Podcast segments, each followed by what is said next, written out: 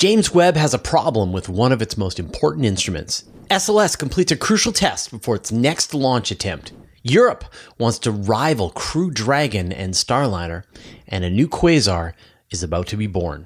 All that and more in this week's episode of Space Bites.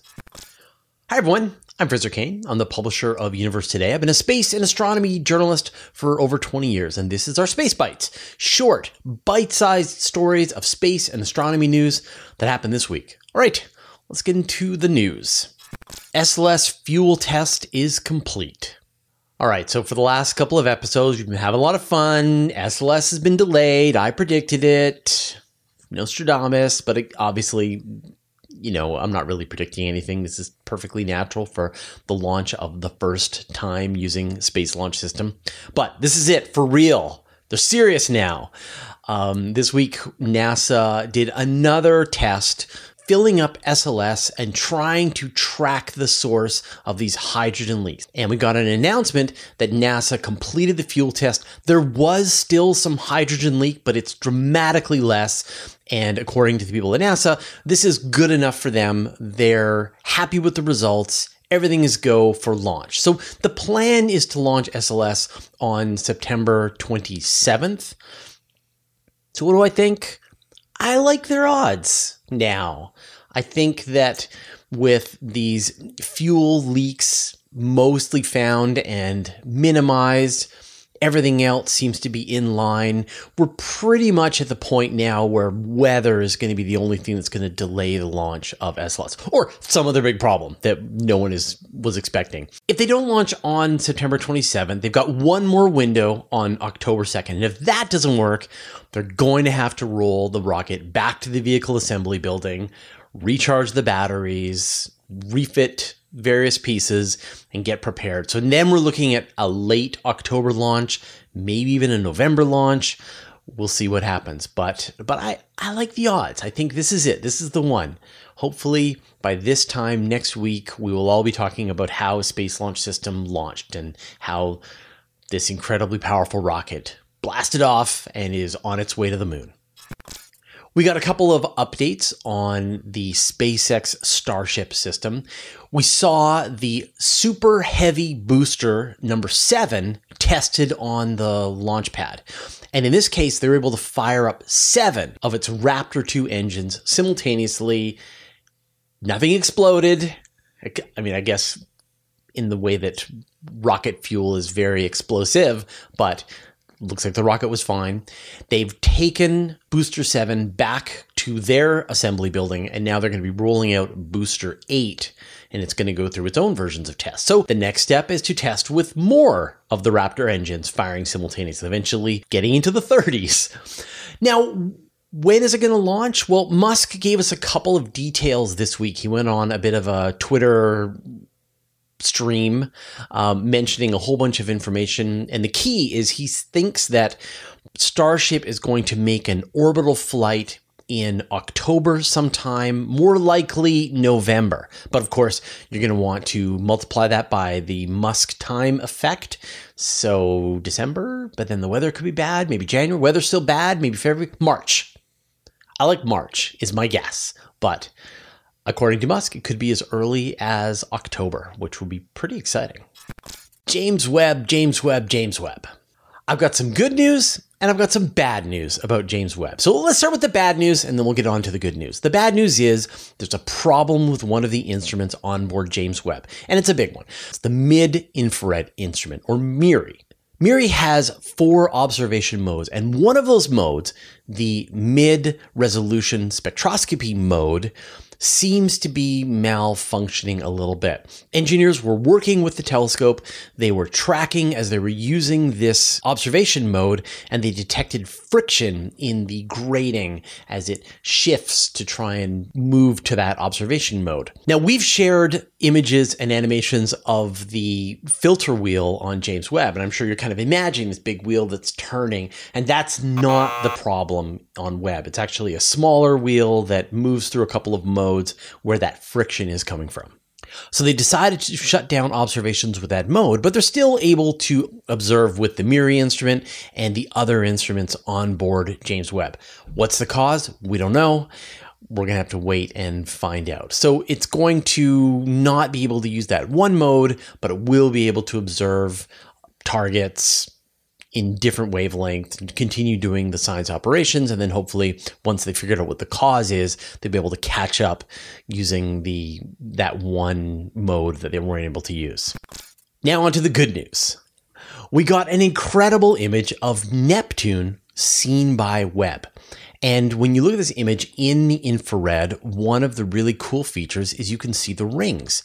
Now, we've known that Neptune has these dusty rings. They were observed by the Voyager spacecraft back in 1989. But we really haven't seen them since then because they're very faint and very dusty. But Webb is an infrared instrument. It's designed to see faint, dusty objects including rings. And so you get this image of Neptune and its rings. You can see some of the storms on the planet. You can see moons. You can see Triton, which is this really large moon that is orbiting around Neptune. And it's just great to be able to see these parts of the planet again for the first time, really since 1989. So thanks to Webb and the infrared view, we've been reacquainted with Neptune in these wavelengths.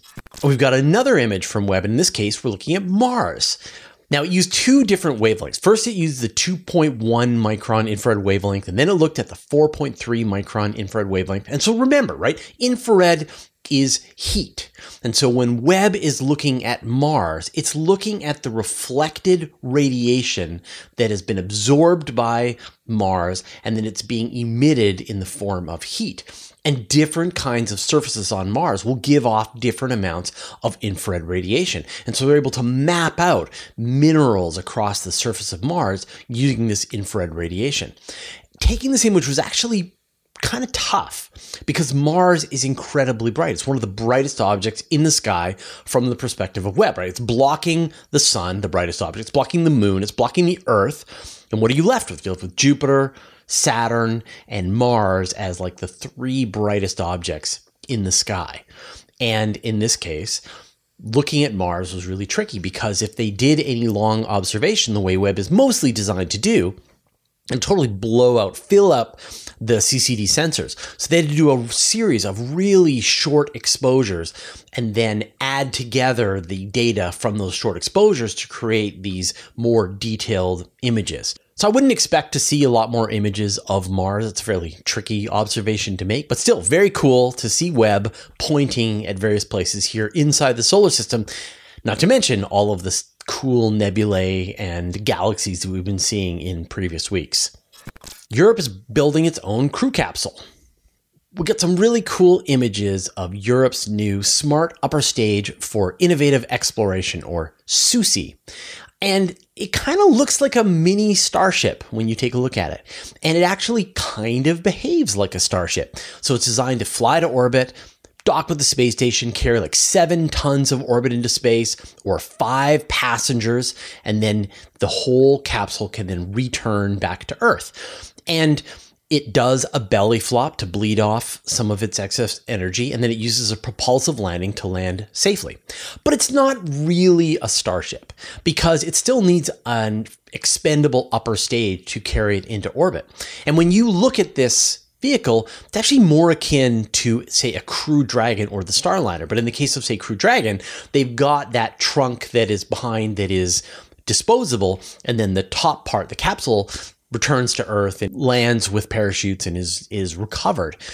And in the case of this, it doesn't dispose of the trunk section. So really it's like a Crew Dragon with its trunk if Crew Dragon landed the whole thing back on Earth. Now, it's great. I mean, it's still another step towards full reusability, except for the upper stage and the booster stage. But still, it's great to see various countries around the world moving towards reusable rocketry.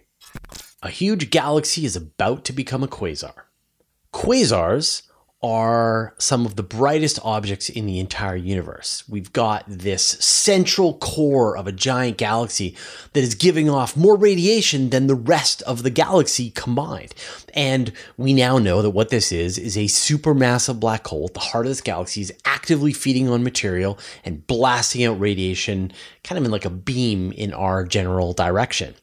And we know of quasars because they're so bright, we can detect them. But they had to get ready before they could turn into a quasar. And now astronomers have found an example of a galaxy that is preparing to become a quasar. We're seeing this galaxy where the light has taken about 12 billion years to get to us. So it's just a little over a billion years after the beginning of the universe. And when astronomers measured the amount of gas and material in the surroundings, it would, should be a quasar shortly. And so in the next few hundreds of millions, billions of years, all of that gas and dust will fall into the central core of this galaxy and it will turn on as a quasar. But it's really cool to see the conditions before the quasar actually gets going. A sun like star found orbiting a nearby black hole. This is a very cool story, and it used one of my favorite spacecraft, Gaia. And so astronomers were looking for an example of a star and a black hole orbiting around each other, or I guess the star orbiting around a black hole, because black holes have much more times the mass than a star. And so they looked through over 160,000 binary stars where a star was moving, showing that it was in orbit around something. And most of these were other stars, neutron stars, white dwarfs, etc. But they were able to filter them all down and they found one of them that appears to be a star orbiting around a black hole. And what's cool is that it's a star like our sun, a main sequence sun like star. The black hole has about 10 times the mass of the sun, and the black hole is invisible, but the astronomers were able to detect the motion of the star backwards and forwards as it was orbiting around this black hole. And they were able to determine and calculate the mass and its presence there. Very cool. Yet another way to detect exoplanets. All right, astronomers have figured out a new way to detect exoplanets. And I'm a little nervous to tell you because it's going to open up a whole bunch of new Lagrange questions for the question show, but I, I've got to do my job here and I will explain it. So, what happened was astronomers were studying a relatively young planetary disk around a new forming star, just a couple of million years old. So the astronomers detected these two blobs of dust moving around the star, and they were separated by 120 degrees. In other words, one was 60 degrees ahead in orbit of something, and the other was behind 60 degrees something.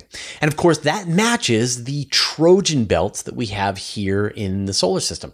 You've got this blob of asteroids ahead of Jupiter in its orbit, and behind Jupiter in its orbit, we have the same thing with the Earth, and so on. And these are the Lagrange points, the L4 and the L5 points, the places which are gravitationally stable.